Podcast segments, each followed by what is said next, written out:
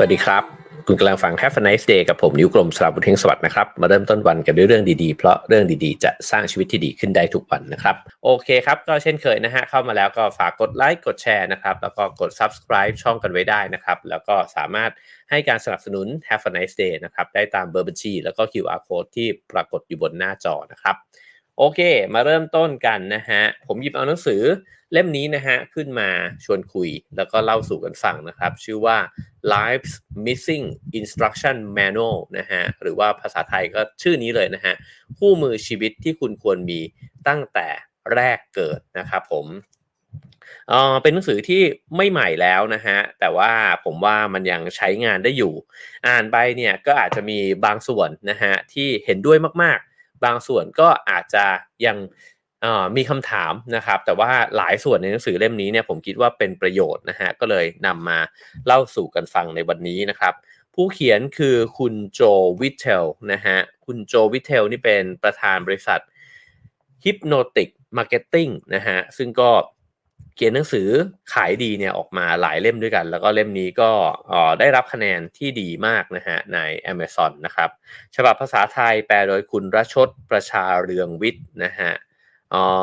พิมพ์โดยสำนักพิมพ์ต้นไม้นะครับหน้าปกเป็นแบบนี้ก็จริงๆ หน้าปกเหมือนกับฉบับภาษาอังกฤษเลย สามารถไปซื้อหามาอ่านกันได้นะครับ อาจจะหายากสักนิดหนึ่งนะครับ โอเคมาเริ่มต้นกันนะฮะผมว่าเริ่มมานี่ เหมาะกับช่วงต้นปีมากๆนะครับเขาเริ่มแบบนี้ฮะเขาบอกว่าสงคราม ความกังวลต่างๆ เกี่ยวกับเศรษฐกิจ ธุรกิจย่ำแย่การว่างงานนะฮะสิ่งเหล่านี้เนี่ยมันฟังดูแย่ใช่ไหม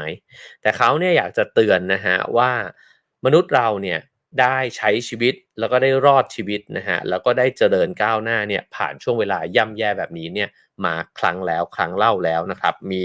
ตัวอย่างที่หนังสือเล่มนี้หยิบยกมาหลายต่อหลายตัวอย่างนะฮะแต่ผมว่าเราก็จะนึกกันออกว่า ถ้าย้อนกลับไปในประวัติศาสตร์เนี่ยมันมีอะไรเกิดขึ้นบ้าง มีวิกฤตเศรษฐกิจนะฮะมีวิบัติของสิ่งแวดล้อมนะฮะมี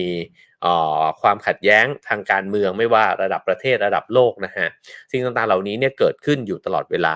เขาบอกว่าไม่ใช่เวลาหลายปีนะฮะไม่ใช่เวลาในทั้งชีวิตของผู้ที่อ่านหนังสือเล่มนี้เนี่ยมีแต่ว่ามันมีความร้ายแรงเนี่ยแล้วก็ความกลัวเนี่ยอยู่ในทุกแห่งหน แล้วมันก็จะผ่านไปอีกเช่นกันนะครับ หมายความว่ามนุษย์เราก็รับมือกับความท้าทายเนี่ย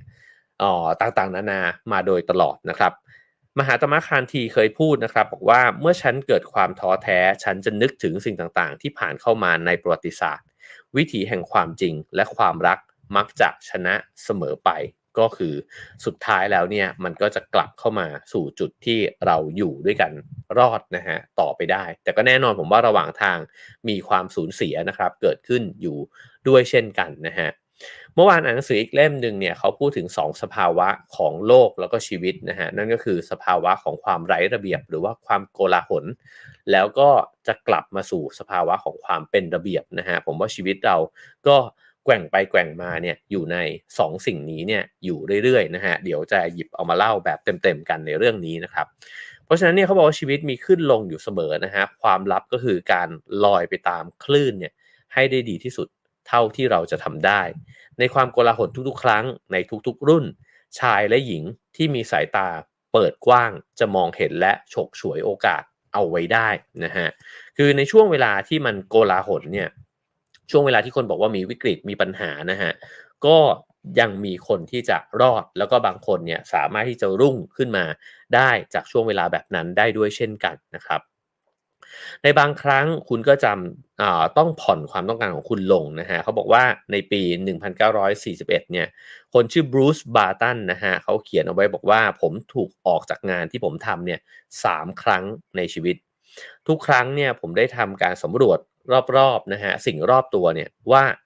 มันมีงานเนี่ยที่สามารถจะทำได้อยู่ไหมนะฮะแล้วเขาก็ค้นพบว่ามันมี แต่ว่ามันอาจจะไม่ใช่งานเดิมๆที่เคยทำอยู่ เอ่อพอยต์ของประโยคนี้เนี่ยก็คือจะบอกว่าเวลาที่เราเจอวิกฤตนะฮะเราอาจจะยึดติดอยู่กับสิ่งที่เราต้องการ หรือว่าสิ่งที่เราเคยมีสิ่งที่เราเคยทำนะฮะแต่ถ้าเกิดว่าเราเปิดกว้างออกจริง ๆ เนี่ยเราก็จะพบว่ามันมีโอกาสใหม่ๆเนี่ยรออยู่ด้วย เพียงแค่ว่ามันอาจจะยังไม่ใช่สิ่งที่เราชอบที่สุด หรือว่ามันอาจจะไม่ใช่สิ่งเดิมที่เราเคยทำอยู่นะฮะ บาร์ตันเนี่ยก็กลายมาเป็นนักเขียน best seller นะฮะ เป็นนักการเมืองนักพูดที่โด่งดังนะครับ แล้วก็เป็นผู้ก่อตั้งหนึ่งในบริษัทโฆษณา agency agency โฆษณาเนี่ยที่ยิ่งใหญ่ที่สุดในโลกนะฮะนั่นคือ BBDO นั่นเอง แล้วเขาก็เป็นมหาเศรษฐีด้วยนะครับ เพราะฉะนั้นเนี่ยในบางช่วงเวลาของชีวิตนะฮะที่มันอาจจะต้องเลือกในสิ่งที่เราไม่ได้ชอบนะฮะในนี้เนี่ยเขาบอกว่า เราก็ต้องไหลไปตามคลื่นนั้นก่อน แล้วพอถึงเวลาที่ชีวิตมันขึ้นได้เนี่ยเราค่อยขึ้นอีกครั้ง ผมว่านี่ก็เป็นคำแนะนำที่มีประโยชน์มากนะฮะเพราะว่าหลายครั้งที่เรารู้สึกว่า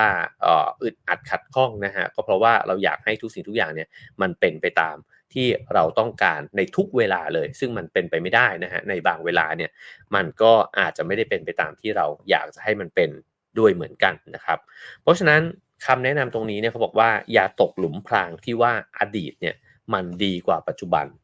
ถ้าเกิดว่าเราวางอดีตเอาไว้ได้เนี่ยปัจจุบันมันก็แค่เป็นของมันนะฮะอดีตมันก็เป็นสิ่งที่มันได้จบลงไปแล้ว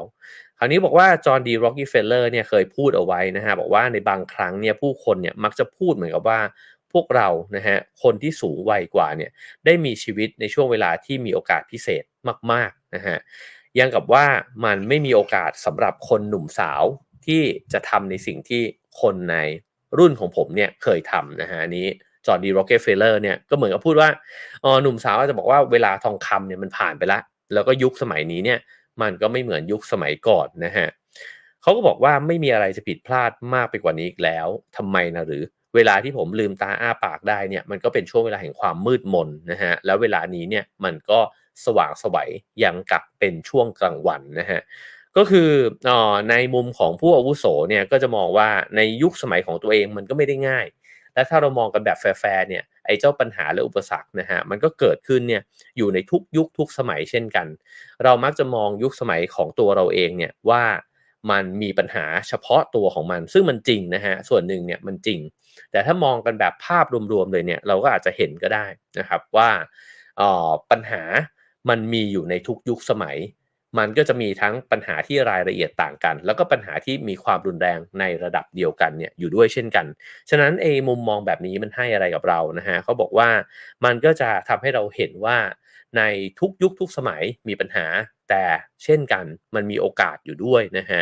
ซึ่งคนที่ยังคงมองเห็นโอกาสอยู่เสมอเนี่ยก็มักจะทำมันนะฮะแล้วก็นั่นก็คือจุดเริ่มต้นของเขา และอันที่จริงเนี่ยจุด เริ่มต้นที่จะพลิกชีวิตได้ มันก็อยู่ในปัจจุบันเนี่ยแหละนะฮะเพราะว่าการมองย้อนกลับไปในอดีตว่า ถ้าฉันเกิดก่อนหน้านี้สักสิปี 20 ปี 40 ปีนะฉันจะมีชีวิตที่ดีกว่านี้นะฮะมันก็เป็นการมองที่เราก็กลับไปไม่ได้ เราไม่มีไทม์แมชชีนของโดราเอมอนนะฮะยังไงเราก็ต้องเริ่มต้นชีวิตเราเนี่ยจากปัจจุบันอยู่ดีนะครับทีนี้เขาบอกว่า ถ้าคุณต้องการที่จะเปลี่ยนแปลงชีวิตของคุณให้ดีขึ้นนะฮะจงเปลี่ยนความเชื่อ เกี่ยวกับสิ่งที่เป็นไปได้ในชีวิตของคุณนะฮะอันนี้ก็เป็นอีกหนึ่งคำแนะนำที่ชัดเจนนะฮะว่าเออไอ้เจ้าความเชื่อที่เราเนี่ยคิดเห็นเกี่ยวกับตัวเอง เกี่ยวกับชีวิตนะฮะสุดท้ายแล้วเนี่ยมันก็กลายเป็นสิ่งที่กำหนดความเป็นไปได้ของเรานะฮะถ้าเกิดเราบอกว่า เอ้ยเราเนี่ยสามารถที่จะมีชีวิตที่ดีกว่านี้ได้นะครับ เราสามารถพัฒนาตัวเองขึ้นมาได้แม้ในวิกฤตนะฮะ สิ่งเหล่านี้เนี่ยมันก็จะนำไปสู่พฤติกรรมนำไปสู่การกระทำนะฮะแต่ถ้าเราบอกว่าเป็นไปไม่ได้หรอกในสถานการณ์แบบนี้ในยุคสมัยแบบนี้เนี่ยเราไม่มีโอกาสที่มันดีเหมือนในยุคคนรุ่นพ่อรุ่นแม่ สมมุติคิดแบบนี้เนี่ยมันก็กั้นขวางความเป็นไปได้ แล้วก็กั้นกั้นขวางการลงมือทำด้วยนะฮะซึ่งหนังสือเล่มนี้เนี่ยเขาบอกว่า ออแม้ว่าคุณจะเชื่อแล้วเนี่ย แต่ว่าในช่วงแรกที่คุณลงมือทำมันก็ยังไม่ได้เป็นเนื้อเป็นตัวคุณนะฮะ จนกว่าที่คุณเนี่ยจะอยู่กับมันนะฮะ หายใจเป็นมัน และทำให้มันเนี่ยกลายมาเป็นส่วนหนึ่งของชีวิตนะฮะ ในช่วงเวลาก่อนหน้านั้นเนี่ย พนันได้เลยว่าไอชีวิตช่วงที่กำลังแบบว่าก่อร่างสร้างตัวนะฮะ หรือว่าพยายามบ่มเพาะความสามารถอยู่เนี่ย มันก็ไม่ใช่ชีวิตในแบบที่คุณต้องการหรอกนะฮะ แต่ว่ามันต้องเริ่มต้นจากความเชื่อมั่นในตัวเองนะฮะแล้วก็โลกของคุณจะค่อยๆ เปลี่ยนแปลงไปในทางที่มันดีขึ้น แล้วมันอาจจะเร็วกว่าที่คุณคาดหวังไว้ซะอีกนะฮะผมกำลังเพิ่งดูจบไปนะฮะซีรีส์สารคดีใน Netflix นะฮะก็คือ Captains of the World เขาเล่าถึงกับตันทีมของทีมชาติต่างๆ ในฟุตบอลโลกปี 2022 สนุกมากเลยนะฮะ เออผมพบว่าผู้คนที่ยิ่งใหญ่ทั้งหลายเนี่ยไม่ว่าจะหนุ่มหรือว่าจะเออเก๋าก็ตามนะฮะล้วนแล้วแต่มีความมุ่งมั่นในระดับที่มันน่าขนหัวลุกด้วยกันทั้งสิ้นนะอย่างเช่นเอ่อเอ็มบัปเป้นะฮะเมสซี่โรนัลโดนะฮะทั้งหลายเหล่านี้เนี่ยโอ้โห เป็นคนที่ไม่ยอมแพ้นะฮะแล้วก็ต่อให้นั่งอยู่ตรงม้านั่งสำรองเนี่ยพวกเขาก็ยังฮึดนะฮะยัง ลุกขึ้นมาเชียร์ทีม ลุกขึ้นมามีบทบาทอะแม้กระทั่งไม่ได้ลงไปเตะเองนะฮะคนเหล่านี้นี่มันทำให้เห็นจริง ๆ ว่าคนที่มันมีความมุ่งมาดปรารถนานะฮะอย่างรุนแรงเนี่ย มันก็เชื่อว่ามันเป็นไปได้นะครับ แล้วก็โอ้โหได้ดูนัดชิงอีกรอบนะฮะนัดชิงที่เจ็บปวดเพราะผมไม่ได้ดูสดเนี่ยคือหลับแล้วตั้งนาฬิกาปลุกไม่ตื่นเอ่อก็เห็นเลยว่าคิเลียนเอ็มบัปเป้เนี่ยโอ้โห สุดๆนะฮะสุดๆ คือแทบจะเป็น คนเดียวเลยที่เห็นว่าแววตาเนี่ยยังมีความหวังอยู่ตลอดเวลาเห็นเขาปลุกใจ เพื่อนร่วมทีมทีมชาติฝรั่งเศสนะฮะในช่วงครึ่งเวลา แล้วก็ยังมีความเชื่อมั่นอยู่เสมอว่าจะพลิกกลับมาได้ แล้วเขาก็เป็นคนที่ยิงตีเสมอสองหนึ่งสองสองนะฮะแล้วก็ตอนอาร์เจนตินาออกนำไปเป็น สามสองเอ็มบัปเป้ก็ยิงกลับมาเป็นสามสามอีกนะฮะ เพราะฉะนั้นนี่เป็นสิ่งที่ตรงกันกับสิ่งที่เล่าอยู่ในหนังสือเล่มนี้นะฮะเพราะเขาบอกว่าถ้าเกิดว่าคุณเชื่อไปแล้วอะ มันก็จะนำไปสู่พฤติกรรม ถ้าเชื่อว่าแพ้แล้วนี่หว่า เราก็ไม่สู้แล้วนะฮะแต่ถ้าเชื่อว่ากลับมาได้ เราต้องกลับมาได้ดีวะโดนนำไปก่อน2-0เราก็จะกลับมานะฮะมันก็นำไปสู่พฤติกรรมที่ทำเต็มที่นะฮะก็คือเตะมันให้เต็มที่แล้วก็ตีเสมอ ให้มันได้ให้ได้นะฮะคำแนะนำต่อไปครับเขาบอกว่าชีวิตไม่จำเป็นที่จะต้องยากลำบากนะฮะ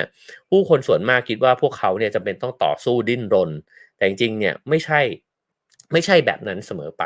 ในบางครั้งเราสามารถปล่อยให้ชีวิตเนี่ยคลี่คลายได้ด้วยตัวมันเอง คือในบางปัญหาเนี่ยมันไม่ใช่ว่าเราทุ่มเทให้มันเต็มที่สุดๆเนี่ยแล้วมันจะแก้ได้ แต่ในบางครั้งมันต้องใช้อีกกลยุทธ์หนึ่งนะฮะก็คือว่า ปล่อยให้มันเป็นไปในเมื่อเรายังทำอะไรกับมันไม่ได้นะฮะแล้วก็พอมันค่อยๆคคลี่คลายไปแล้วเนี่ยเราก็จะค่อยๆเห็นลู่ทาง และสิ่งที่มันสำคัญก็คือ ทัศนคติที่มีต่อไอ้เจ้าเกมยาวๆ ใช่ไหมฮะในนี้เนี่ยเปรียบเทียบกับการวิ่งมาราธอนว่าการวิ่งมาราธอนเนี่ยมันเป็นสิ่งที่ยากเย็นมากๆ แล้วคุณจะเหนื่อยมาก ถ้าคุณรู้สึกว่ามันโคตรยากนะแต่คุณจะรู้สึกเพลิดเพลิน ถ้าเกิดว่าคุณรู้สึกว่านี่เป็นสิ่งที่คุณเลือกเอง แล้วมันก็สนุกแล้วก็รู้อยู่แล้วว่ามันยาวนะฮะผมเคยเขียนในหนังสือเรื่อง Homo Finishers เนี่ยว่าทันทรมานที่เลือกเองเนี่ยเป็นความสุขอย่างหนึ่งในชีวิตนะคือชีวิตเราเนี่ยมันต้องการความท้าทายนะครับ แล้วก็ถ้าเราได้เลือกความท้าทายนั้น หรือเราเนี่ยตระหนักว่าความท้าทายนั้นเนี่ยมันนำมาซึ่งคุณค่านะฮะในเส้นชัยตอนที่เราทำสำเร็จเนี่ยนะฮะ มันก็จะมีเรี่ยวแรง แล้วมันก็จะมีความรู้สึกว่าโอเค เราเตรียมใจไว้แล้วนะฮะ ฉะนั้นคำแนะนำตรงนี้ก็คือว่าไอ้ความยากลำบากนั้นเนี่ยมันไม่ควรถูกขยี้เพิ่มอะให้รู้สึกว่ามันลำบากลำบากนะฮะด้วยทัศนคติที่เรารู้สึกแย่กับไอ้สิ่งที่ทำแย่กับอุปสรรค หรือว่าแย่กับตัวเองนะฮะเพราะฉะนั้นก็เราสามารถที่จะ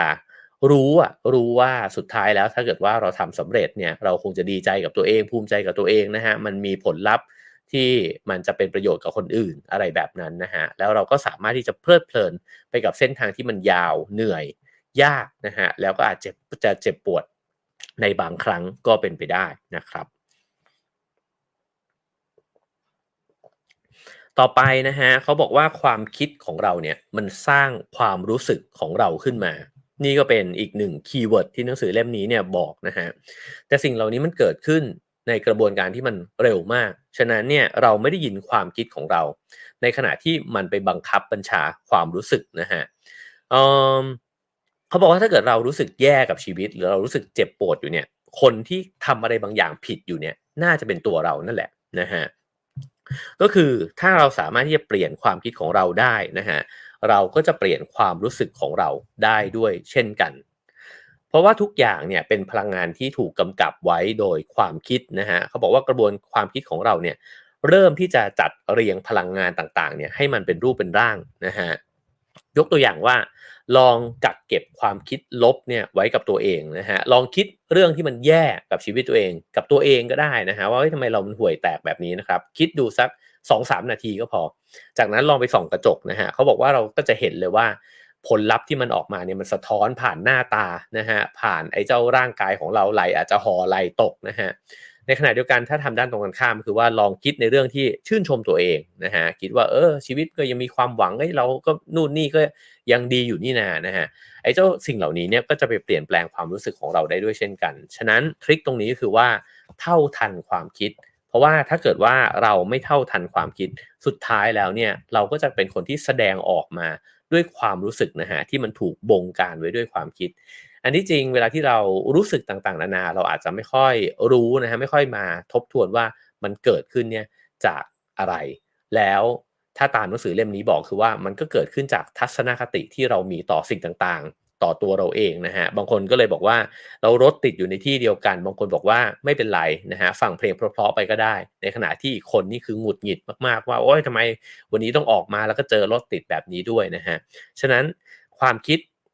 มันก็เลยกำหนดความรู้สึกที่แตกต่างนะฮะ แล้วทำไมเราถึงคิดแบบนั้น ผมว่ามันก็เกิดขึ้นจากนิสัยของความคิดด้วย เพราะว่าวิธีคิดของเราเนี่ยมันก็เป็นนิสัยนะฮะ แล้วถ้าเกิดว่าคิด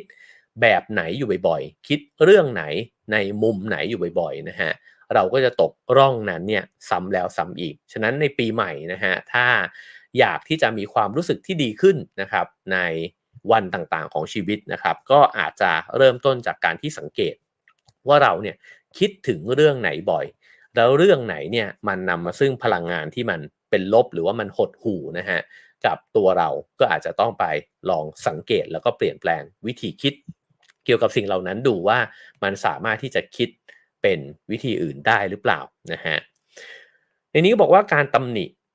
คือตำหนิคนอื่นตำหนิอย่างอื่นเนี่ยนะฮะหรือว่าหาข้ออ้างเนี่ยมันเป็นทางออกที่ง่ายที่สุดนะฮะเพราะว่าทันทีที่เราบอกว่าคนนั้นผิดคนนี้ผิดเรื่องนั้นผิดเรื่องนี้ผิดเนี่ยมันก็คือการชี้นิ้วออกไปนอกตัว แล้วก็ปล่อยให้ความรับผิดชอบมันเป็นเรื่องของคนอื่น แต่คู่มือชีวิตเล่มนี้เนี่ยเขาบอกว่าคุณต้องเริ่มต้นจากการที่คุณคิดว่า ชีวิตคุณเนี่ยมันอยู่ในความรับผิดชอบของตัวเราเองนะฮะเมื่อบางคนทำให้เราโมโหเนี่ยแปลว่าเขาเนี่ยมากดปุ่มโมโหที่มันอยู่ในตัวเรา ฉะนั้นเราต้องปกป้องไอ้ปุ่มโมโหเนี่ยไว้ ผมอ่านแล้วผมก็ก้ากึ่งนะฮะผมว่าถ้ามันทำเลวร้ายจริงๆเนี่ยมันก็ผิดคือมันผิดอยู่แล้วแหละนะฮะไอคนที่มาทำเนี่ยมันผิดด้วยนะฮะแต่บางทีคนคนนั้นอาจจะไม่ได้ผิดนะครับ แต่เราดันไปโมโหเขา เพราะไอ้ปุ่มโมโหเราเนี่ยมันเซนซิทีฟเกินไปเนี่ยเราอาจจะผิดก็ได้ ผมว่าอันนี้มีอยู่จริงทั้ง 2 กรณีใช่ไหมฮะ ฉะนั้นถ้ามันเป็นในแบบกรณีหลังเนี่ยก็ต้องเฝ้าระวัง แล้วก็สามารถที่จะเปลี่ยนแปลงมันได้ด้วยเช่นกันนะครับเขาบอกว่า ฉะนั้นเวลาที่คนทำให้คุณโมโหเนี่ยจงดูว่าคุณเนี่ยทำตัวเองให้โมโหหรือเปล่านะฮะในขณะที่คุณสามารถเปลี่ยนแปลงตัวตนภายในของตัวเองได้เนี่ยคุณจะพบกับการเปลี่ยนแปลงภายนอก และนี่คือหลักการที่ยิ่งใหญ่มากนะฮะในนี้เขาบอกแบบนั้นเออผมว่าอันนี้จริงเราสังเกตเห็นได้นะครับ จากความเปลี่ยนแปลงในตัวผู้คนรอบๆตัวเรา หรือตัวเราเองเวลาที่เราเนี่ยเปลี่ยนเช่น เราใจเย็นลง เราก็พบว่าเฮ้ยพี่สาวพ่อแม่เราก็ใจเย็นลงไปกับเราด้วยนะฮะคือเราทะเลาะกันน้อยลงอะไรแบบนั้นนะฮะผมคิดว่าสิ่งเหล่านี้มันก็เกิดขึ้นจากการที่ไปดูแลปุ่มโมโห หรือว่าเราแบบเฮ้ยทำไม โอ้โห เราเงินหมดเงินไปเยอะมากเลยนะฮะแปลว่าปุ่มโลภของเราเนี่ยมันอาจจะถูกกระตุ้นง่ายเกินไปหน่อยนะฮะเพราะฉะนั้นโลภโกรธหลงเนี่ยมันก็มีอยู่ 3 ปุ่มหลักๆเนี่ยแหละนะฮะแต่ว่าใครจะมากดเราได้บ่อยแค่ไหน แล้วก็ลองไปสังเกตดูก็ได้ ถ้าเป็นภาษาธรรมะหน่อยเขาก็อาจจะบอกว่าจริตของแต่ละคนไม่เหมือนกันใช่ไหมฮะบางคนก็จะเซนซิทีฟหน่อยกับความโลภบางคนก็โกรธ บางคนก็หลงนะฮะหลงก็คือนิ่งๆงงๆนะฮะก็เพราะฉะนั้นก็ ถ้าเราสังเกตเห็นเราก็อาจจะไปจัดการกับไอ้เจ้าปุ่มเนี้ยให้มันอ่อให้มันอ่อนไหวน้อยลงได้นะครับ คราวนี้อีกเรื่องหนึ่งก็คือบอกว่าอุปนิสัยของเรานะฮะก็คือการกระทำของเราในตอนนี้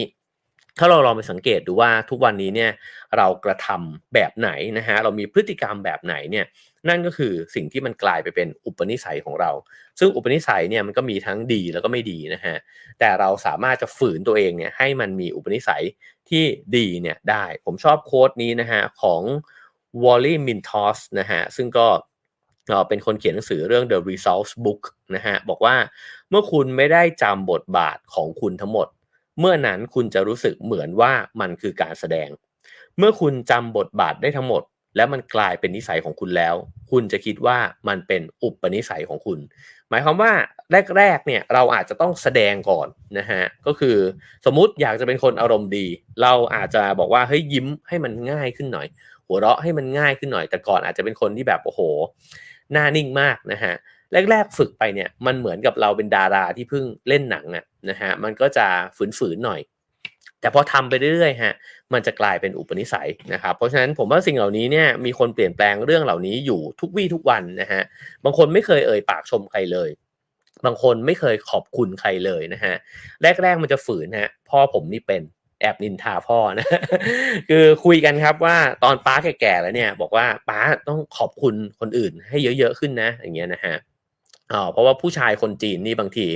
อ๋อขอบคุณคนอื่นยากนะครับ ป้าผมนี่น่ารักมาก คือเริ่มฝึกนะฮะจากการเออขอบคุณซื้อก๋วยเตี๋ยวมาให้เงี้ย thank you thank you ขอบคุณอะไรเงี้ยนะฮะเขาค่อยๆ แล้วก็ตอนแรกนี่คือแบบยากมากเลยที่จะออกจากปาก เดี๋ยวนี้นี่พูดคล่องเลยนะฮะ ขอบคุณคนนู้นคนนี้เนี่ยเต็มไปหมดเลย แล้วผมว่าชีวิตเขาอ่อนโยนขึ้นมีความสุขขึ้นมากนะ เพราะฉะนั้นเนี่ยหลาย ๆ เรื่องนะครับที่เราอยากจะเปลี่ยนแปลง ตอนแรกมันจะคล้ายๆ ซ้อมบทละคร แต่เล่นไปสักพักเนี่ย เราจะเป็นตัวละครตัวนั้นนะครับ แล้วก็มันจะจริงใจไปเลยกลายเป็นตัวเราไปเลยนะฮะอีกอันหนึ่งอันนี้สั้นๆนะฮะคุณจะได้มากขึ้นในสิ่งใดก็ตามที่คุณมุ่งเน้น อืมอันนี้เป็นลอจิกง่ายๆ แต่เราอาจจะลืมไปนะครับ ก็คือว่าเราใช้เวลากับอะไรมากขึ้นน่ะเราก็จะได้สิ่งนั้นมากขึ้นนั่นแหละนะฮะถ้าเราใช้เวลากับสุขภาพมากขึ้น เราก็ได้สุขภาพที่ดีขึ้น เราใช้เวลาการหาเงินมากขึ้น ก็อาจจะหาเงินได้มากขึ้น ถ้าเราใช้อย่างถูกวิธีนะถ้าเกิดว่าใช้เวลากับมิตรภาพนะฮะก็ได้สิ่งนั้นมากขึ้นด้วยเช่นกัน แต่ถ้าเกิดว่าเราใช้เวลากับความเกลียดชังมากขึ้น เราก็อาจจะใช้เราอาจจได้ความเกลียดชังในชีวิตมากขึ้นด้วยนะฮะเพราะฉะนั้นก็เราจะได้ในสิ่งที่เราใช้เวลานะครับอันต่อไปบอกว่าอะไรก็ตามที่คุณพูดหลังคำว่าฉันเป็นแบบนี้นะฮะนั่นแหละคือสิ่งที่ คุณจะเป็นแล้วคุณก็เป็นอยู่ เช่น ฉันก็เป็นแบบนี้แหละนะฮะฉันเป็นคนขี้เกียจฉันเป็นคนที่พูดจาไม่ค่อยรู้เรื่องหรอกอะไรแบบนี้นะฮะสุดท้ายแล้วเราก็จะเป็นแบบนั้นแหละครับ เพราะเรานิยามตัวเองไปแล้วนะฮะแล้วก็เราไม่ได้คิดว่าเราจะต้องเปลี่ยนนะฮะออปีใหม่ก็สามารถนะครับที่ระวังนิดนึงก็ได้นะครับ ว่าเวลาที่เราบอกกับคนอื่นว่า ฉันก็เป็นแบบนี้แหละนะฮะฉันก็เป็นคนขี้โมโหแบบนี้แหละนะครับ จริง ๆแล้ว ฉันเป็นอย่างอื่นก็ได้นะฮะ แล้วก็อาจจะอย่างที่เมื่อกี้บอกก็คือว่าลองจากสวมบทบาทในสิ่งที่เราอยากจะเป็นก่อนนะฮะ จากนั้นเราจะค่อยๆ กลายไปเป็นสิ่งนั้นจริง ๆ นะครับ อย่างที่บอกนะฮะวันนี้หยิบมาฝากกันเพื่อที่จะคิดว่ามันมีเกร็ดเล็กเกร็ดน้อยนะฮะที่เป็นประโยชน์ในการที่จะเริ่มต้นปี เพราะฉะนั้นเราเริ่มต้นปีกันด้วยการคุยเพลินๆกันไปแล้วกันนะครับ อีกอันนึงเมื่อเช้าเพิ่งเขียนสเตตัสนี้นะฮะแล้วผมชอบคำแนะนำนี้เขาบอกว่าสิ่งที่คุณรัก หรือสิ่งที่คุณเกลียดเนี่ย มันจะถูกดึงเข้ามาหาคุณ พูดง่าย ๆ คือว่าเกลียดสิ่งไหนเนี่ย เราจะยิ่งมีชีวิตวนเวียนอยู่กับสิ่งนั้นนะฮะเขาบอกไม่ว่าจะเป็นคนสัตว์สิ่งของนะเเรื่องราวต่างๆนะครับ หรือกระทั่งพักการเมืองหรือวิถีชีวิตเนี่ยในสิ่งที่คุณเกลียดเนี่ย คุณก็จะยิ่งใช้เวลากับมัน เห็นมันเนี่ยมากขึ้นเรื่อยๆ เพราะเวลาเราเกลียดสิ่งไหนมากๆ เราโฟกัสกับมันใช่ไหมฮะ แล้วก็ยิ่งหาข้อตำหนิข้อวิพากษ์วิจารณ์นะครับ สิ่งเหล่านี้จะกลายเป็นพลังงานที่เข้มข้นมากๆในชีวิตเรา แล้วมันยิ่งเห็นง่ายขึ้นนะฮะดึงดูดมันยังไม่ต้องนับว่าอัลกอริทึมเนี่ยจะป้อนมันเนี่ยให้กับเราเพิ่มมากขึ้นอีกนะฮะเกลียดเรื่องไหนด่ามันเยอะๆอะไรเงี้ยนะฮะไปกดโกรธเยอะๆเนี่ยก็จะยิ่งเห็นมันมากขึ้นอีกนะครับ ผมว่าตรงนี้มีเส้นแบ่งเล็ก ๆ นิดนึงคือไม่ใช่ด่าไม่ได้วิพากษ์วิจารณ์ไม่ได้ ผมว่าควรใช่ไหมฮะอะไรที่เราเห็นว่าควรจะเปลี่ยนแปลงเนี่ยด่าได้ แต่ไม่ใช่หมกมุ่นเนี่ยผมว่ามันมีเส้นบางๆอยู่ตรงนี้นะฮะคือการที่ติตำหนิเพื่อจะแก้ไข กับการที่หมกมุ่นซะจนมันกลายไปเป็นส่วนหนึ่งของชีวิต แล้วก็การได้ด่านะฮะการได้ตำหนินะฮะใครบางคน หรือว่าเนี่ยในออฟฟิศหรืออะไรก็แล้วแต่นะครับ มันกลับกลายเป็นว่ามันเป็นส่วนหนึ่งของชีวิตเราไปเลยอะแล้วอันที่จริงมันเสียเวลาแล้วมันก็เป็นพิษกับชีวิตของเราด้วยนะฮะเพราะว่าเราก็จะวนเวียนอยู่กับสิ่งเหล่านั้นเนี่ยเพิ่มมากขึ้นเรื่อยๆ ในด้านกลับกันฮะถ้าเกิดว่าเราใช้เวลาแล้วก็ใช้แรงดึงดูดนี้เนี่ยไปกับสิ่งที่เรารักนะฮะสิ่งที่เราสนใจแทนที่จะไปสนใจว่า เอ้ยเออไอคนนี้เนี่ยฉันเกลียดมันมากเลยนะฮะไปจับจ้องเขาเนี่ย มาสนใจคนที่เป็นแรงบันดาลใจให้กับเรานะฮะไอ้คนนี้เขาทำอะไรเขาเรียนรู้อะไรเพิ่มเติมนะครับเออเราชอบเขามากเลย เราจะได้ประโยชน์อะไรจากการที่ได้เรียนรู้จากเขาบ้างนะครับสิ่งเหล่านี้เนี่ยมันจะนำไปสู่ชีวิตที่มันพัฒนามากกว่านะครับก็คือมีแรงฉุด แล้วก็มีแรงผลักนะฮะฉะนั้นก็เลือกดีๆ ว่าคุณกำลังใช้เวลาอยู่กับสิ่งที่คุณรัก หรือสิ่งที่คุณเกลียดเนี่ยมากกว่ากันนะครับ อีกอันนึงเป็นคำแนะนำง่ายๆนะฮะที่ผมก็เคยไม่ใส่ใจมาก่อนเลยนะฮะแต่ว่าผมว่าจริงแล้วก็ดีนะครับ ก็คือว่าเขาบอกว่าฝรั่งมันจะมีคำพูดว่า good hair days ใช่ไหมฮะหรือว่าเอ่อถ้าเกิด good day good hair good day อะไรแบบนี้นะฮะก็คือว่าถ้าวันนี้ทรงผมมันดีอะมันจะเป็นวันที่ดีก็คือเอ่อถ้าเราแต่งตัวดีนะครับ หรือว่า มันไม่ต้องแต่งตัวดีไม่ได้แปลว่าต้องเนียบกริบอะไรเงี้ยฮะแต่ว่าเราชอบแบบวันนี้ผมก็เลือกเสื้อมาเพื่อต้อนรับปีใหม่นะฮะคือเลือกมันสักนิดหนึ่งเลือกสีนะฮะเลือกว่าเอ้ยวันนี้เราอยากจะกำหนดอารมณ์ของเราแบบไหนเนี่ยแล้วรู้สึกดีกับตัวเองเขาบอกว่าวันนั้นคุณก็จะรู้สึกว่า เออ คุณก้าวออกจากบ้านแล้ว รู้สึกดีตั้งแต่แต่งตัวเสร็จนะฮะหวีเผ้าหวีผมสักนิดหนึ่งอะไรแบบนั้นนะครับ ต่อไปฮะคำแนะนำก็คือว่าปีใหม่นี้นะฮะให้ลองจดบันทึกครับ เพราะเรามักจะคิดว่าเดี๋ยวจำเอานะฮะบางคนเดี๋ยวนี้ง่ายขึ้นหน่อยก็คือว่า ผมเห็นหลายท่านเนี่ยใช้วิธีการบันทึกเสียงลงไปในโทรศัพท์มือถือเลยนะฮะเวลาคิดอะไรขึ้นมาได้หรือว่าได้เจออะไรสักอย่างหนึ่งดีๆขึ้นมานะครับอ๋อฉะนั้นเนี่ยอีกอย่างหนึ่งที่เคยเห็นนะฮะคือว่าเวลาไปฟังสัมมนาฟังบรรยายเนี่ยมีคนบันทึกเสียงนะครับ ซึ่งอ๋อ ส่วนตัวผมเองผมมีคำถามนะครับว่ามีสักกี่คนที่บันทึกเสียงไว้แล้วไปเปิดฟังซ้ำการจดเนี่ยมันดีอย่างหนึ่งนะฮะเพราะเวลาที่เราจดเนี่ยมันเหมือนกับเราย้ำสมองเรา แล้วไอ้บันทึกเนี่ยมันค้นหาง่ายนะฮะฉะนั้นพกสมุดบันทึกติดตัวสักนิดหนึ่งในนี้ก็ยกตัวอย่างหลายคนนะครับว่านักเขียน นักพูดนักคิดนะฮะนักการเมืองทั้งหลายเนี่ยมักจะมีสมุดบันทึกนะฮะแล้วก็เวลาเขาไปฟังเขาคุยอะไรเนี่ยเขาก็จะบันทึกลงไปนะครับ เพราะฉะนั้นสิ่งนี้ก็เป็นสิ่งที่เพิ่มเติมเข้าไปได้ในปีใหม่นี้นะฮะหาสมุดบันทึกเล่มเล็กๆ พกติดตัวไปสักหน่อย เจออะไรที่ดีนะฮะฟังพอดแคสต์ฟังอะไรแล้วปิ๊งขึ้นมานะฮะจดไว้แล้วมันก็อาจจะจริงๆ จดต่อให้ไม่อ่านเนี่ยผมว่าเวลาจดเนี่ยมันเหมือนมันแยกไอ้เจ้าความทรงจำนั้นเนี่ยออกมา จากไอ้ก้อนรวมๆนะฮะแล้วเราก็จะจำมันได้ดีขึ้นนะครับอ๋อนี่ก็เป็นนิสัยที่ผมก็ยังทำอยู่ในทุกวันนี้นะฮะ แต่ผมมักจะเขียนเป็น status เลยนะฮะ คือ เจออะไรดีๆมาก็ทดทดไว้ เพราะฉะนั้นอ่อ status ใน Facebook ผมเนี่ยคล้ายๆ สมุดบันทึกนะฮะ ก็อาจจะไม่ได้เป็นลักษณะบทคงบทความซะตลอดเวลา แต่ว่าอย่างเช่นดูซีรีส์มา นึกอันนี้ออกดูหนังเรื่องนี้แล้วชอบนะครับ อย่างเมื่อเมื่อเช้าอ่านหนังสือเล่มนี้แล้วชอบอันนั้นก็ เขียนไปเป็น status ก็ส่วนหนึ่งก็ได้ย้ำกับตัวเองอีกส่วนหนึ่งก็ได้แบ่งคนอื่นเขาอ่านด้วยนะฮะอีกเรื่องหนึ่งนะฮะก็คือว่าเรื่องของความรักแล้วก็ทัศนคติเกี่ยวกับความรักนะฮะผมว่านี้ก็ดีเหมือนกัน เพราะว่าความรักเนี่ยมันจะทำให้คุณสับสนนะฮะไปในทางที่น่ายินดีที่สุด คือระหว่างที่เรารักอะไรเนี่ยหรือรักใครนะครับ จริงๆ ไม่ว่าจะเรื่องงานเรื่องคนนะฮะหรือสัตว์เลี้ยงสถานที่ต่างๆเนี่ยมันมีอารมณ์ขึ้นลงเนี่ยตลอดเวลา เพราะความรู้สึกรักนี่มัน โอ้มันเต็มไปด้วยสีสันนะครับเขาบอกว่าจงสนุกไปกับมันนะครับ แล้วก็มันขึ้นอยู่ว่าคุณเนี่ยเผชิญหน้ากับมันเนี่ยนานแค่ไหน ยิ่งไม่วิ่งหนีไปจากมันเนี่ย คุณก็จะได้ยิ่งซึมซับอะไรจากมันเนี่ยเพิ่มมากขึ้นนะฮะอันนี้ผมว่าวงเล็บเติมให้ว่าในกรณีที่มันไม่เป็นพิษกับชีวิต มากเสียจนทนไม่ไหวนะครับ ก็ถ้ายิ่งทนกับมันได้ก็ยิ่งเรียนรู้จากมันเนี่ยได้เพิ่มมากขึ้นนะครับ แล้วเขาก็บอกว่าถ้าคุณสนุกไปกับความรักได้เนี่ยพอถึงช่วงวาระสุดท้ายของชีวิต แล้วคุณมองกลับมาในสิ่งที่คุณรักนะฮะคุณก็จะยิ้มให้กับมันนะครับการออกกำลังกายแถมให้นิดหน่อยนะฮะเขาบอกว่าการออกกำลังกายมันจำเป็นอยู่แล้วนะครับ แต่ว่ามันไม่จำเป็นจะต้องหนักหน่วง แล้วก็ให้เลือก กีฬานะฮะหรือว่าชนิดกิจกรรมที่คุณสนุกไปกับมัน แล้วก็ไม่จำเป็นต้องทำนานด้วยนะฮะผมว่า 15 นาทีถึง 30 นาทีในแต่ละวันก็ถือว่ายอดเยี่ยมแล้วนะฮะโอเค คราวนี้ลองมาดูกันต่อไปนะครับเขาบอกว่าอะไรก็ตามที่คุณเลือกจะเชื่อมันเนี่ยจะกลายเป็นความคิดขับเคลื่อนจิตใจคุณ อันนี้ต่อเนื่องจากที่เกริ่นไว้ในบทแรกนะฮะ อะไรก็ตามที่คุณหาคำตอบ นั่นคือความคิดปัจจุบันของคุณ และมันกำลังขับเคลื่อนจิตใจของคุณอยู่ คุณมีความสุขกับสิ่งที่คุณคิดอยู่หรือเปล่า นี่คือคำถาม เพราะว่าถ้าเกิดว่าเราเนี่ยคิดอะไรบางอย่างอยู่ แล้วมันไม่มีความสุขนะฮะนั่นแปลว่าเราอาจจะต้องทำอะไรบางอย่างกับความคิดของเรา เช่น ถ้ามันเป็นความคิดที่ไม่มีประโยชน์เลย ก็ต้องเท่าทันมัน แล้วก็หยุดคิดนะฮะ กับอีกอันหนึ่งคือถ้ามันคิดวนนะครับ โดยที่ไม่นำไปสู่การแก้ปัญหา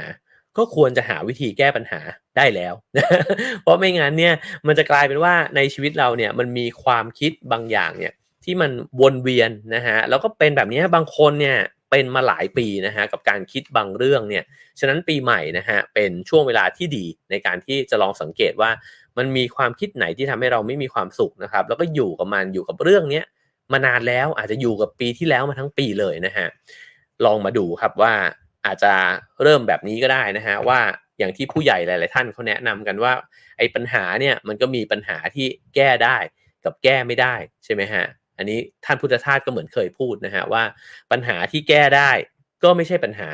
เพราะก็แก้มาซะสินะปัญหาที่แก้ไม่ได้ก็ไม่ใช่ปัญหาเหมือนกันนะฮะเพราะว่าในเมื่อเราแก้มันด้วยตัวมันตัวเราเองไม่ได้เนี่ย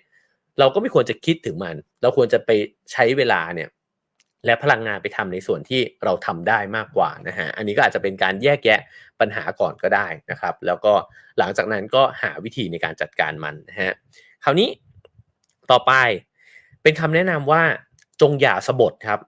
เขาบอกว่าเวลาที่เราสบดกลด่าอะไรก็แล้ว แต่เนี่ยมันจะเกิดคลื่นสั่นสะเทือนนะฮะในด้านลบเนี่ยออกมา แล้วมันก็จะดึงดูดด้านลบเนี่ยเข้ามาหาตัวเรามากขึ้นนะฮะผมว่าโดยลอจิกก็คือว่าเวลาเราสบดออกมา เมื่อวานนี้ผมขับรถเนี่ย ผมก็บ่นรถคันข้างหน้าอยู่สองสาคัญจนกระทั่งชิงชิงเนี่ยบอกว่าเฮ้ยวันนี้เป็นหนักนะเนี่ยก็เตือนกันนะฮะแล้วผมก็รู้สึกเลยว่าเออเวลาเราเรา พูดด่าคำด่าออกมาคำบ่นออกมาเนี่ย มันสะเทือนไปถึงคนที่อยู่รอบตัวเรานะฮะแล้วก็ฉะนั้นเขาก็เลยบอกว่าให้ระวังคำพูดนะฮะรวมถึงอีกแง่มุมหนึ่งด้วยคือว่าเวลาที่พูดอะไรออกมา แล้วบอกว่าจะทำก็ควรจะทำมันให้ได้ทำมันให้สำเร็จ เพราะเวลาที่พูดแล้วคนอื่นเขาได้ยิน แล้วเราไม่ทำทำไม่สำเร็จเนี่ยมันคือการก่อร่างความจริงใหม่ขึ้นมาว่าไอคนนี้มันไม่น่าเชื่อถือนะฮะ เพราะฉะนั้นปีใหม่นะฮะจงระวังคำพูดของคุณนะต่อไปครับเขาบอกว่า เมื่อใดก็ตามที่คุณรู้สึกสับสนนะฮะว่าคุณทำมันทำไมกำลังทำสิ่งนี้อยู่เนี่ยไปทำไมนะฮะให้มองหาความเชื่อครับ ว่าตกลงแล้วเนี่ยเราเชื่ออะไรเหรอที่เราถึงยังทนทำสิ่งเหล่านี้อยู่ ถ้ามันไม่มีความเชื่อแบ็กอยู่ข้างหลังเนี่ยนะฮะเราอาจจะพบก็ได้ว่าเอ้ยนี่มันเป็นกิจกรรมที่ เราก็ไม่ได้อยากทำมันจริง ๆ นี่นะหรือว่ามันอาจจะดูโง่เง่ามากเลยก็ได้นะฮะเพราะฉะนั้นเนี่ยออในบางครั้งที่เราทำบางพฤติกรรมอยู่เนี่ยก็เพราะว่ามันไม่มีความเชื่อเนี่ยกำกับไว้อย่างชัดเจนนะฮะถ้าเกิดว่าเราทบทวนกลับไปที่ความเชื่อ มันก็เปลี่ยนพฤติกรรมเราได้ด้วยเช่นกันเช่น บางคนอาจจะบอกว่าอยากเลิกบุหรี่นะฮะถ้าเราไม่ได้มีความเชื่อกำกับว่าสุขภาพที่ดี มันเป็นเรื่องที่ดีของชีวิต มันก็ไม่ง่ายนะฮะกับการที่จะเลิกในสิ่งที่เราติดมันไปแล้วนะครับ เพราะฉะนั้นเนี่ยเขาบอกว่าให้ทบทวนเรื่องนี้อยู่เสมอๆว่าตกลงความเชื่อหลักของเราในช่วงนี้มันคืออะไร ซึ่งอันที่จริงความเชื่อนั้น มันก็คือสิ่งที่มันจะ drive ชีวิตของเราไปในทิศทางนั้นนั่นเองนะฮะ เช่นปีนี้บางคนอาจจะตั้งใจว่าจะโฟกัสไปที่สุขภาพนะฮะ แล้วก็เชื่อว่าสุขภาพมันสำคัญ ฉะนั้นผมก็เชื่อว่าในปีนี้ ท่านที่ตั้งไว้แบบนั้นก็จะให้เวลากับสิ่งนี้เนี่ยมากขึ้นนะฮะคราวนี้เขาบอกว่าเรียกร้องความนับถือในตัวคุณเองนะฮะเปลี่ยนการพูดกับตัวเองของคุณจากแง่ลบไปยังแง่บวก เรื่องนี้ผมจะขออนุญาตเล่ายาวสักนิดหนึ่งเพราะผมคิดว่าอาจจะมีประโยชน์กับหลาย ๆ คนนะฮะเพราะว่าอ๋อบางทีเนี่ยเรามีความรู้สึกนะฮะแล้วก็บางช่วงเวลา ในบางช่วงเวลาอาจจะมีความมั่นใจในตัวเองมากเลยก็ได้นะครับ แต่ในบางช่วงเวลาเนี่ย self-esteem เนี่ย มันลดลงต่ำในขณะเดียวกันเนี่ยก็มีบางคนเช่นกัน ที่มีความรู้สึกกับตัวเองเนี่ยที่ไม่ค่อยดีอยู่ตลอดเวลาว่าฉันไม่เก่งพอเลย ฉันมันยังไม่ดีเลยนะฮะหรือว่าออฉันเนี่ยไม่คู่ควรที่จะได้รับความรัก สิ่งเหล่านี้เนี่ยก็มีบางคนที่รู้สึกแบบนั้นนะฮะเขาบอกสิ่งเหล่านี้เนี่ยมันก็เกิดขึ้นเนี่ยจากการที่เราเนี่ยคาดหวังกับตัวเอง นะฮะแล้วไอ้ความคาดหวังที่เรามีต่อตัวเองเนี่ยมันก็ไปกำหนดพฤติกรรมของเราเช่นกัน เช่นเช่นเราบอกว่าเราไม่คู่ควรต่อการได้รับความรักหรอกนะฮะเวลาที่ใครชมเรานะฮะเราก็อาจจะปฏิเสธบอกว่าอ๋อไม่หรอกเราไม่ได้ เช่น มีคนบอกเฮ้ยเธอน่ารักจังเลย เราก็จะบอกว่าไม่หรอกเราไม่ได้น่ารักขนาดนั้นนะฮะฉะนั้นเขาบอกว่าเวลาที่เราเนี่ยตัดสินตัวเองอย่างเข้มงวดนะฮะเราเนี่ยจะถดถอยจากความสามารถในการที่จะได้รับความรัก ได้รับความสำเร็จ แล้วก็อีกมากมายเลย ที่โลกเนี่ยได้เตรียมเอาไว้ให้นะฮะสำหรับคนที่มีคุณค่า หมายความว่าถ้าเราเนี่ยเห็นว่าตัวเองเนี่ยมีคุณค่า เราจะได้รับสิ่งเหล่านั้นใช่ไหมเพราะว่าเราคิดว่าเฮ้ยเราดีพอที่คนอื่นจะรักเรานะฮะเราดีพอที่เราจะทำงานชิ้นนี้ได้ หัวหน้าเนี่ยควรจะมอบหมายงานชิ้นนี้ให้กับเราได้นะฮะสิ่งเหล่านี้มันจะทำให้เราเนี่ยได้สิ่งต่างๆเนี่ยเพิ่มมากขึ้น ในขณะที่เราบอกว่าเราไม่โอเคเนี่ย เราก็จะคิดว่าเราไม่สมควรจะได้รับสิ่งเหล่านั้นนะฮะ ฉะนั้นไอ้สิ่งเหล่านั้นมันคืออะไรบ้าง มันก็โหสารพัดสิ่งเลยนะฮะ ตั้งแต่ความรู้สึกที่ดีนะครับ เงิน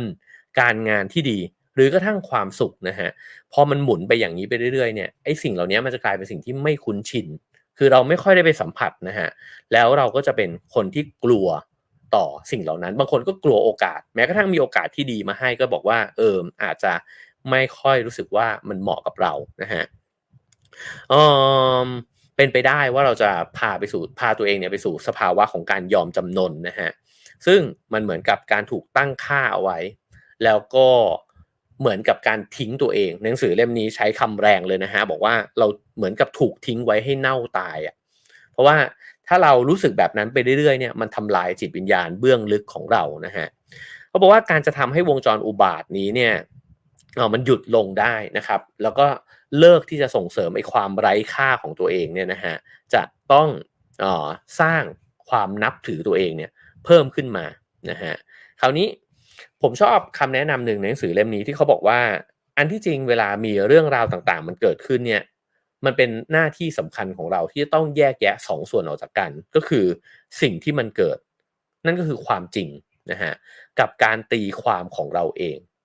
เพราะว่ายิ่งเราอยู่ในวงจรแบบนั้นนะฮะหรือเรารู้สึกไม่ค่อยดีกับตัวเองเนี่ยเรายิ่งมีแนวโน้มในการที่จะตีความทุกอย่างที่มันเกิดขึ้นเนี่ยไปในเชิงที่เป็นลบได้ง่าย ๆเสมอ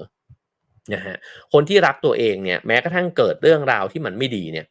ก็ยังเข้าข้างตัวเองเลยอะ่ะเพราะฉะนั้นมันก็มีเส้นบางๆ เช่นกันนะฮะว่า ถ้าคุณรักตัวเองมากเกินไปมันจะกลายเป็นหลงตัวเอง แล้วจะกลายเป็นอะไรก็ตามไม่ว่าในโลกใบนี้เนี่ย กูไม่เคยผิดนะฮะอันนั้นก็น่ากลัวไปอีกแบบนะฮะแต่ว่าโอเคกลับมาพูดในเรื่องของถ้าเรารักตัวเองน้อยเกินไปนะฮะไอการตีความตรงนี้สำคัญมากๆ ผมว่ามีประโยชน์นะฮะเวลาที่เรื่องราวมันเกิดขึ้นเนี่ยเช่น สมมุติว่าเราอาจจะทำงานชิ้นนี้ไม่สำเร็จก็ได้นะครับเราอาจจะโบยตีตัวเองเลยบอกว่าหูเรามันห่วยมากเลยเนี่ยอีกแล้วคราวที่แล้วก็ไม่ดี คราวนี้ก็ไม่ดีอีกแล้วนะฮะแต่อันที่จริงมันอาจจะไม่สำเร็จ เพราะว่าช่วงนี้เศรษฐกิจไม่ดี ก็เป็นไปได้ มันอาจจะไม่สำเร็จ เพราะว่าลูกค้าคนนี้ดันไม่เข้าใจเรา มันเป็นเรื่องบังเอิญที่มาเจอคนนี้พอดีอะไรเงี้ยนะฮะ หรือเพื่อนร่วมงานดันแบบ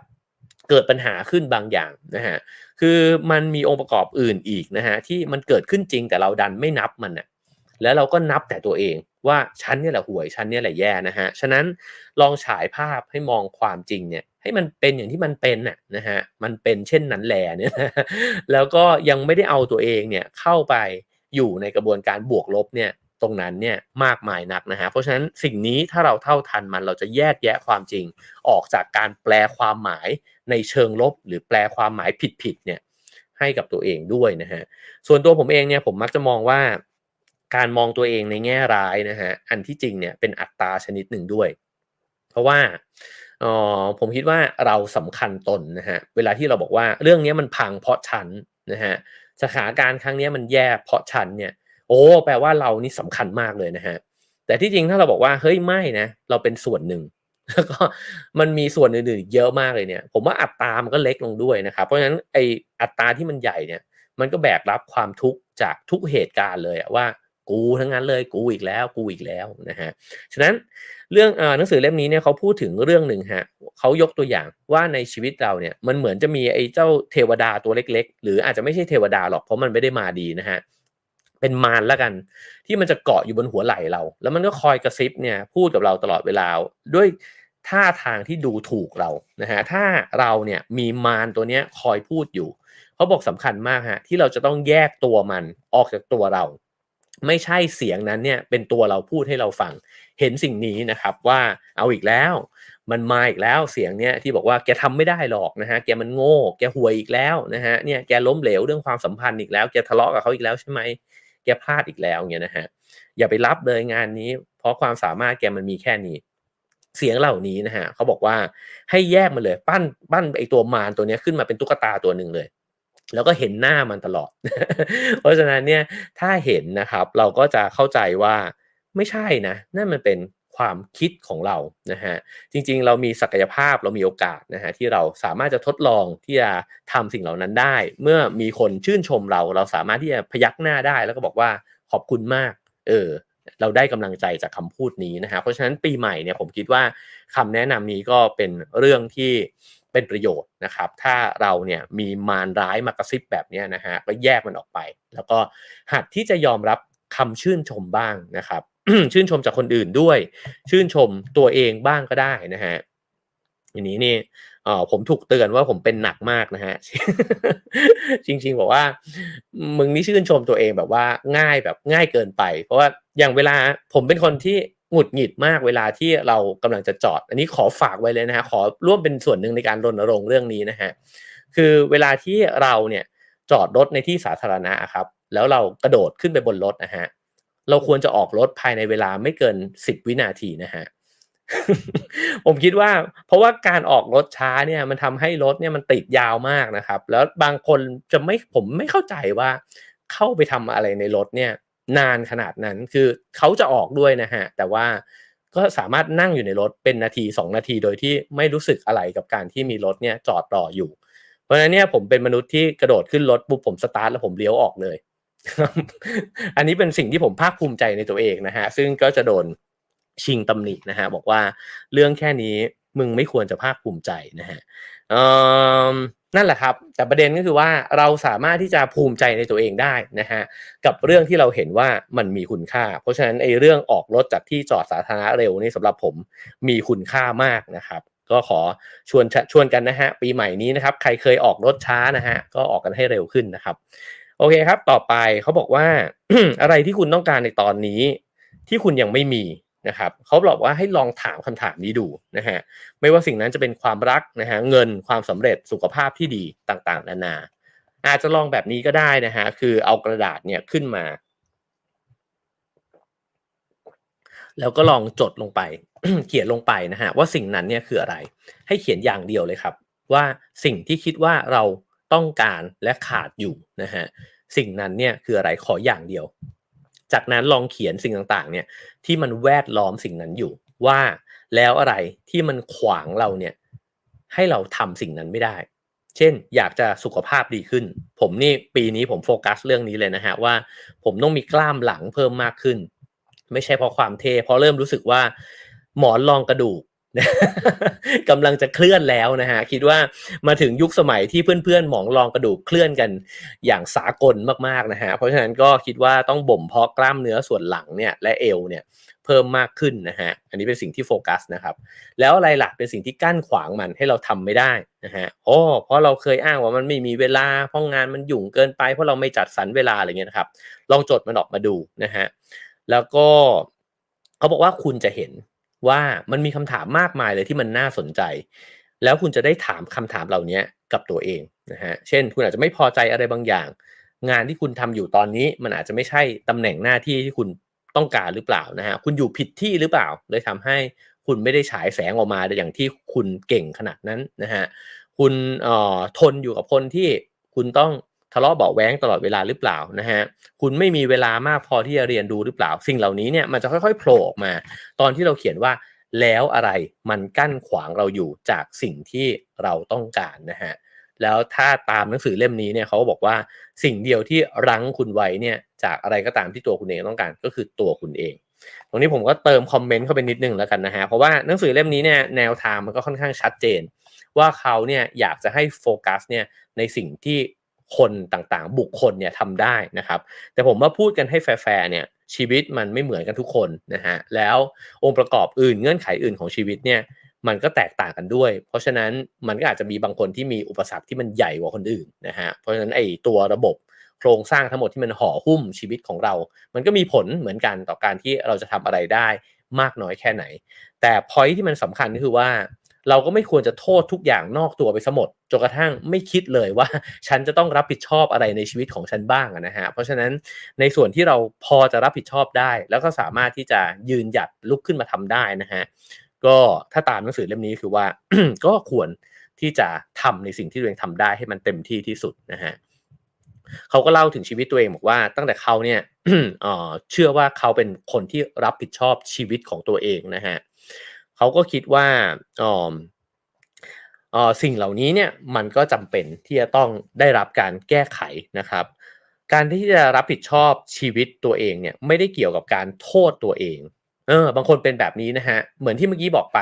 ว่าถ้าเรารู้สึกว่าเราสำคัญเนี่ยมันกลับกลายเป็นว่าทุกอย่างที่มันพลาดมันเป็นเราทั้งนั้นเลย แล้วเราจะโทษตัวเอง อันนี้เขาบอกว่าไม่ใช่นะฮะแล้วก็ไม่ใช่การเยินยอตัวเองด้วย คือไม่ใช่ว่าทุกอย่างที่ทำได้ก็กลายเป็น ชั้นทั้งนั้นก็ไม่ใช่อีกเช่นกัน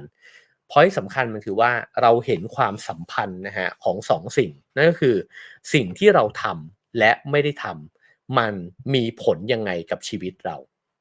อืม ผมว่านี้ดีนะครับ คือตกลงแล้วเนี่ย ที่เราสุขภาพย่ำแย่ เพราะเราทำอะไร แล้วเราไม่ทำอะไร ตกลงแล้วที่เรายังไม่มีการงานที่มันก้าวหน้าขึ้น เพราะเราทำอะไร เพราะเราไม่ทำอะไรนะฮะ ถ้าเรายังไม่ชอบชีวิตตัวเองอยู่ เพราะเราทำอะไรอยู่ แล้วเราไม่ได้ทำอะไรที่เราเคยบอกว่าอยากจะทำนะฮะก็ลองสำรวจได้นี่ก็เป็นคำแนะนำที่เคลียร์แล้วก็ผมว่าน่าสนใจนะฮะกลับมารับผิดชอบชีวิตตัวเอง ถามว่าถ้าสิ่งที่มันเป็นอยู่ยังไม่ใช่สิ่งที่เราชอบหรือว่าเราต้องการ เพราะว่าเราทำอะไรหรือไม่ทำอะไร แล้วสิ่งนี้มันก็อาจจะตระหนักไปมากขึ้นเรื่อยๆนะฮะว่าแล้วไอ้สิ่งที่วันนี้จะทำพรุ่งนี้จะทำเดือนหน้าจะทำเนี่ยนะฮะ มันมีผลต่ออการเปลี่ยนแปลงในชีวิตเราเนี่ยด้วยเช่นกันนะครับฉะนั้นเขาบอกว่าเมื่อคุณตระหนักถึงสิ่งที่คุณทำและไม่ทำเนี่ยมันจะนำไปสู่อันถัดไป นั่นก็คือ คุณจะซ่อมแซมชีวิตตัวเองเนี่ยได้ยังไงนะฮะในฐานะที่เราเป็นผู้ที่มีส่วนสร้างความจริงในชีวิตของตัวเองเนี่ยขึ้นมา เราจะพิจารณามากขึ้นนะฮะถึงสิ่งที่เราต้องการ และลงมือทำมัน แล้วก็พิจารณามากขึ้นที่จะหลีกเลี่ยง สิ่งที่มันขัดขวางเราสู่ไอ้เจ้าเป้าประสงค์ที่เราอยากทำให้มันสำเร็จเนี่ยนะฮะโอเค คราวนี้เขาบอกว่าอ่าอันนี้ก็เป็นอีกคำแนะนำหนึ่งที่ดีและมีประโยชน์นะฮะในปีใหม่ก็สามารถเอาไปใช้กันได้ นั่นก็คือ ใครที่ใกล้ชิดคุณเนี่ยก็คือคนที่คุณจะเป็นนั่นเอง เขาบอกว่าถ้ามีอยู่เจ็ดข้อนะฮะที่สามารถบอกกับลูกๆของเขาได้เนี่ย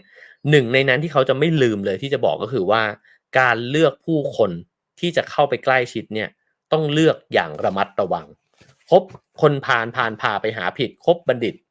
บัณฑิตพาไปหาผลนั่นเองนะฮะคำแนะนำข้อนี้ เพราะเขาบอกว่าเมื่อคุณเข้าไปอยู่ในแวดวงของคนที่มีความคิดแบบหนึ่งเนี่ย คุณจะกลายเป็นคนที่คิดแบบนั้น เช่น ถ้าเกิดบอกว่าเอ้ยเราก็ทำกันได้ประมาณนี้แหละ ไม่ต้องทำดีมากหรอก เราก็จะกลายเป็นสมาชิกหนึ่งนะฮะในการในกลุ่มคนที่บอกว่าไม่ต้องทำดีมากหรอก ไม่ต้องคิดอะไรมากนะฮะเอาตอนทำรายงานส่งอาจารย์ หรือว่าตอนกีฬาสีก็ได้ ถ้าเราไปอยู่ในกลุ่มคนที่เป็นแบบนั้นเนะ่ยเราก็จะค่อยๆ กลายไปเป็นแบบนั้น แต่ถ้าไปอยู่ในกลุ่มคนที่มันบอกว่า เฮ้ย เราจะทำสแตนเชียร์ของเรา ให้มันวิจิตพิสดารที่สุดเลย เอาแบบชนะรุ่นพี่ทั้งหมดที่เคยมีมา เราก็จะเป็นคนที่แบบช่วยกันคิดใช่ไหมฮะว่า เออวะทำยังไงดีวะ ก็เหมือนกันนะครับ มันก็เหมือนกับกลุ่มเพื่อนนะฮะกลุ่มผู้คนที่เราใช้เวลาด้วย แล้วก็องค์กรที่เราเข้าไปอยู่ด้วยเช่นกัน เราพาตัวเองไปอยู่ในวัฒนธรรมแบบไหน แล้วก็เขาบอกว่าไอ้สิ่งเหล่านี้มันหล่อหลอมเรา แล้วคนเหล่านั้นมันช่วยเหลือกันใช่ไหมฮะเพราะฉะนั้นเนี่ยการที่เราไปอยู่กับคนที่มีปัญญานะฮะเราก็ฉลาดขึ้นนะฮะอยู่กับคนที่มีความรับผิดชอบ เราก็มีความรับผิดชอบเพิ่มมากขึ้นนะฮะแต่ถ้าเกิดว่าเป็นไปในด้านกลับกัน ตัวเราเองก็จะค่อยๆ กลายไปเป็น สิ่งเหล่านั้นด้วยเช่นกัน เพราะฉะนั้นในปีใหม่นะฮะลองทบทวนเรื่องนี้ดูก็ได้นะครับว่าเราแวดล้อมไปด้วยคนแบบไหน ในนี้มีสิ่งที่เขาแนะนำด้วยนะฮะว่าคนแบบไหนที่เขาจะแนะนำให้ลูกเขาเนี่ยไปอยู่ใกล้ๆหนึ่งก็คือต้องเป็นคนที่มีแบบว่า winner spirit อะนะฮะคือมีวิธีคิดแบบว่าฉันทำได้อะแล้วก็สิ่งเหล่านี้ประกอบไปด้วยอะไรนะฮะคนเหล่านั้นจะมีวินัย ถ้าเกิดว่าเราไปอยู่กับกลุ่มคนที่มีวินัยเนี่ย เราก็จะมีชีวิตที่มีวินัยด้วยเช่นกันนะฮะอีกอีกปัจจัยหนึ่งก็คือความเมตตากรุณาเขาบอกว่าเรื่องนี้เขาซีเรียสที่สุดเลย เขาจะไม่ทนอยู่กับคนใจร้ายนะฮะเพราะความใจร้ายเป็นเชื้อโรค ถ้าเกิดมันมีคนที่ทำแย่กับเรา สุดท้ายเราพร้อมที่จะทำแย่คนอื่นเช่นกัน เพราะกูโดนมาเดี๋ยวกูก็จะทำบ้างอะไรแบบนี้นะฮะ อันนี้เขาบอกว่านี่คือซีเรียสที่สุดนะฮะ ห้ามไปอยู่กับคนใจร้าย อันที่สามครับก็คือคนทำงานเสร็จ เราควรจะพาตัวเองเนี่ยไปอยู่ในสภาพแวดล้อมของคนที่ทำงานเสร็จ ไม่ใช่คนเจ้าโปรเจกต์นะฮะคือคิดนู่นคิดนี่คิดนู่นคิดนี่แล้วไม่ทำนะฮะเขาบอกว่าสุดท้ายเราก็จะกลายเป็นคนที่ไม่มีผลลัพธ์อะไรออกมาด้วยเช่นกันนะฮะอันต่อไปก็คือว่าอยู่กับคนที่มีความคิดในแง่บวก แต่ไม่ใช่คนที่มีความคิดในแง่บวกแบบชวนฝันนะ่ะคือพูดลอยๆ แต่เราต้องเห็นว่าไอ้คนที่มีความคิดในแง่บวกคนนั้นเนี่ย ได้ทำชีวิตของตัวเองให้มันดีขึ้นได้จริงด้วย คือไม่ใช่เป็นคน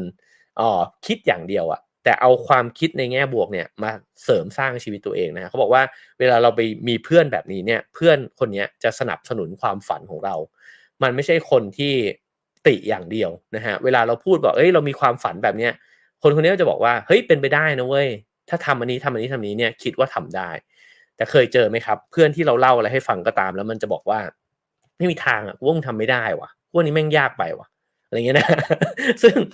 มันจะจบเร็วมากนะฮะ เพราะฉะนั้นเนี่ย ผมว่าไอ้เพื่อนผมสำหรับตัวผมเองผมว่าต้องมีทั้งสองแบบ คือมีคนที่มันชอบติ แต่ในขณะเดียวกันในช่วงเริ่มต้นเริ่มตั้งไข่เนี่ยนะฮะ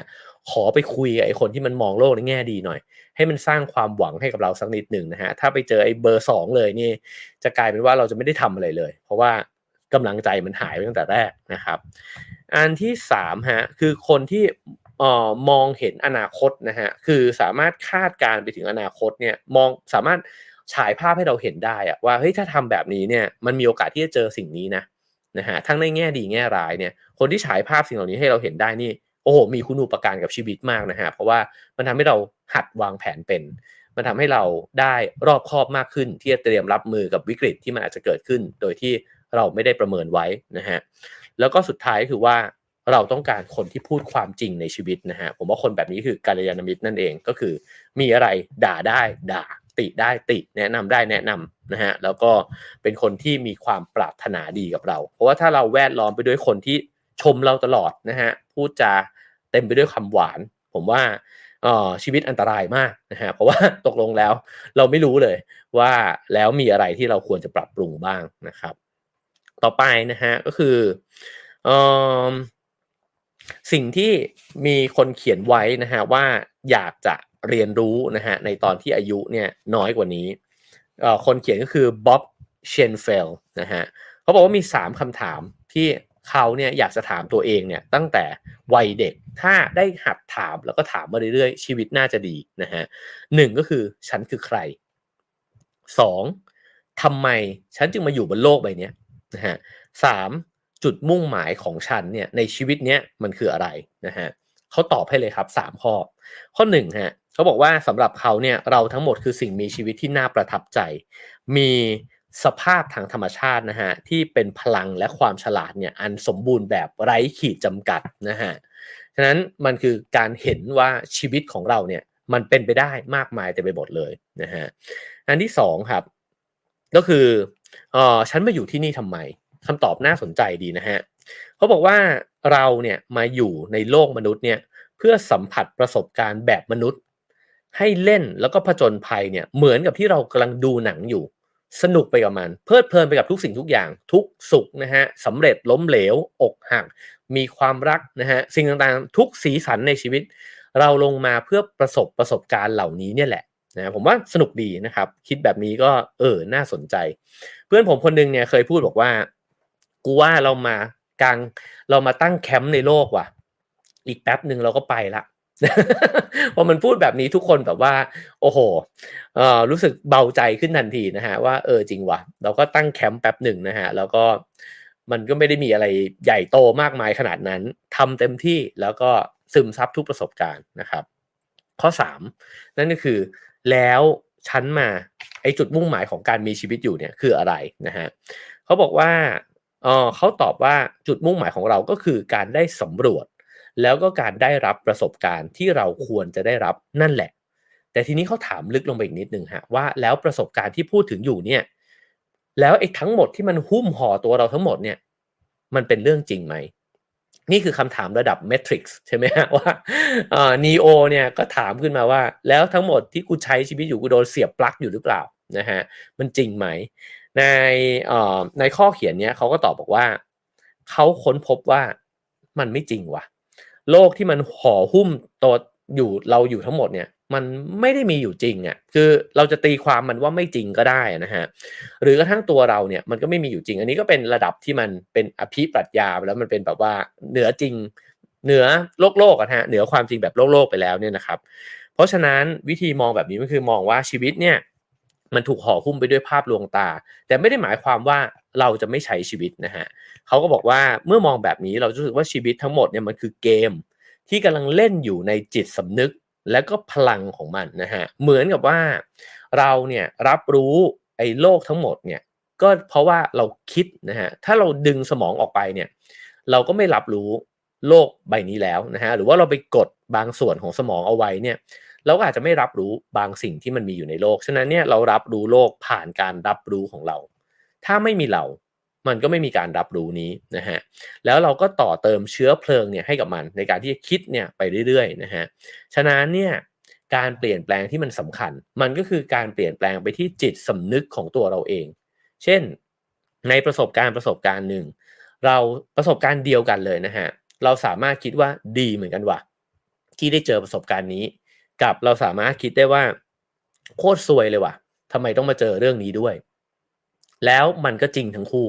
นะฮะเพราะว่าทันทีที่คิดปุ๊บเนี่ยมันก็จะเกิดความรู้สึกขึ้นในร่างกายทันทีนะฮะแล้วก็ไอความรู้สึกนี้เนี่ยมันก็คือสิ่งที่มันบอกกับเราว่า โอเค เรารับรู้ทั้งหมดละแล้วมันเป็นจริงนะฮะเพราะฉะนั้นมุมมองนี้มันก็เป็นมุมมองที่เหมือนกับว่าซูมเอาออกไปนะครับ แล้วก็ในช่วงเวลาที่เราประสบพบเจอกับเรื่องอะไรก็ตามนะครับ สุขก็ทำให้มันสุขมากขึ้นอีกได้นะฮะนี่ย้อนกลับไปถึงไอ้สามเคสารเคมีสามตัวในสมองนั้นนะฮะ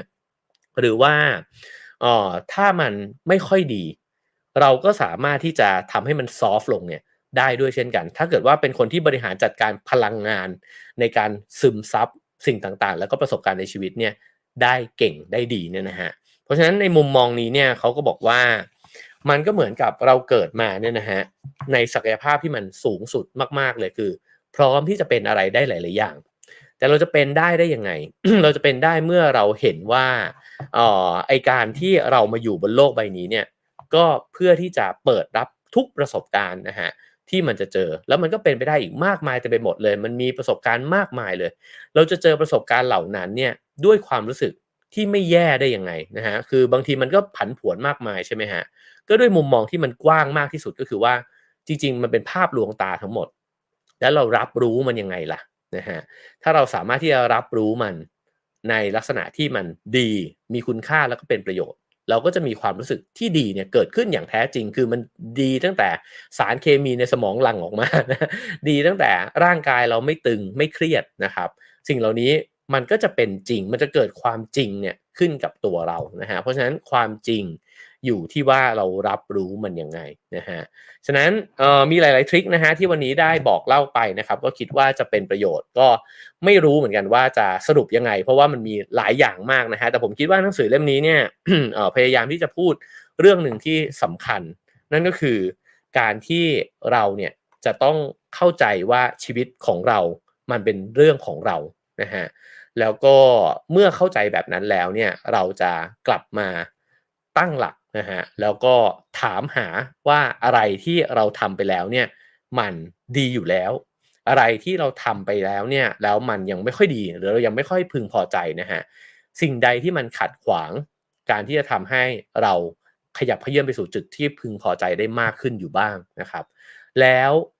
ความคิดเป็นเรื่องที่สำคัญมาก เพราะว่าความคิดมันกำหนดอารมณ์ ความรู้สึกแล้วก็พฤติกรรมของเรานะฮะฉะนั้นเราคิดแบบไหนอยู่ ความคิดของเราเป็นความคิดของเราจริง ๆ หรือเปล่า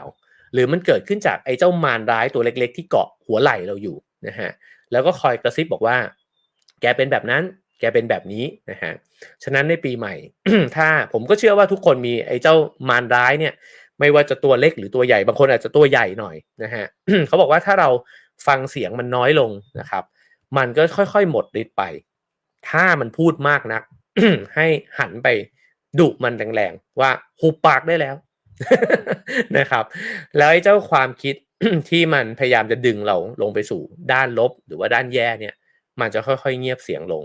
เราจะค่อยๆคคิดในด้านที่มันเป็นประโยชน์กับตัวเองเพิ่มมากขึ้นนะฮะ แล้วถ้าเกิดขมวดไปที่สุดท้ายนั่นก็คือว่า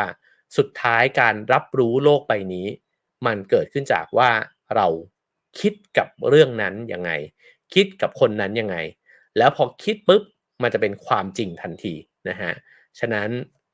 ปีใหม่นี้นะฮะอยากจะมีความจริงแบบไหน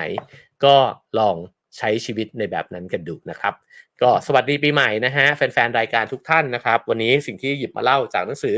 เล่มนี้นะครับ Life's Missing Instruction Manual นะฮะคู่มือชีวิตที่คุณควรมีตั้งแต่แรกเกิด ผมก็เอาชื่อหนังสือมาตั้งชื่อ EP เลยนะฮะผู้เขียนคือคุณโจวิเทลนะฮะแล้วก็ ผู้แปลคือคุณรชดประชาเรืองวิทย์นะฮะสำนักพิมพ์ต้นไม้นะครับ ไปซื้อหามาอ่านกันได้นะครับผม โอเคครับ ก็ขอให้มีพลังมีความสุขในปีใหม่นะครับ ให้คะแนนความพึงพอใจเข้ามาได้นะครับห้าสี่สามสองหนึ่งศูนย์นะฮะ ฟังแล้วเป็นยังไงบ้างนะครับ เป็นประโยชน์ไหมนะฮะ แล้วก็สามารถให้การสนับสนุนรายการของเรานะฮะ ได้ตามเบอร์บัญชีแล้วก็ QR code ที่ปรากฏอยู่บนหน้าจอนะครับ แล้วก็ ชอบก็ฝากกดไลค์กดแชร์กด Subscribe ด้วยนะฮะ ใครดูอยู่ทาง Facebook อ้าก็ไลค์ใน Facebook นะฮะ ถ้าดูทาง YouTube ก็สามารถกดไลค์ตัวคลิปได้ด้วยเช่นกันนะครับอ่าโดยเฉพาะคนที่ดูอ่าย้อนหลังนะครับผม โอเคครับผมก็เดี๋ยวพรุ่งนี้นะฮะ กลับมาเจอกันกับ Have a nice day เช่นเคยนะครับ ก็มาลองดูกันว่าจะหยิบเรื่องไหนมาเล่านะฮะพรุ่งนี้น่าจะกลับเข้าสู่โหมดปกติแล้วนะฮะเพราะว่า ทุกๆ คนก็เริ่มต้นทำงานกันแล้ว ผมเชื่อว่าวันนี้หลายท่านยังลาหยุดอยู่บ้านนะฮะเพื่อที่จะ landing กันอีกสักนิดนึงแต่หลายคนก็น่าจะออกไปทำงานกันแล้ว รถก็น่าจะเริ่มกลับมาติดกันแล้วนะฮะโอเคครับ เดี๋ยวเราไปคุยกันต่อใน Clubhouse นะครับเผื่อว่ามีใครอยากจะขึ้นมาให้ trick นะฮะหรือว่าฟังแล้วเป็นยังไงก็ขึ้นมาบอกกันได้นะครับพรุ่งนี้เจอกันครับผม Have a nice day ครับ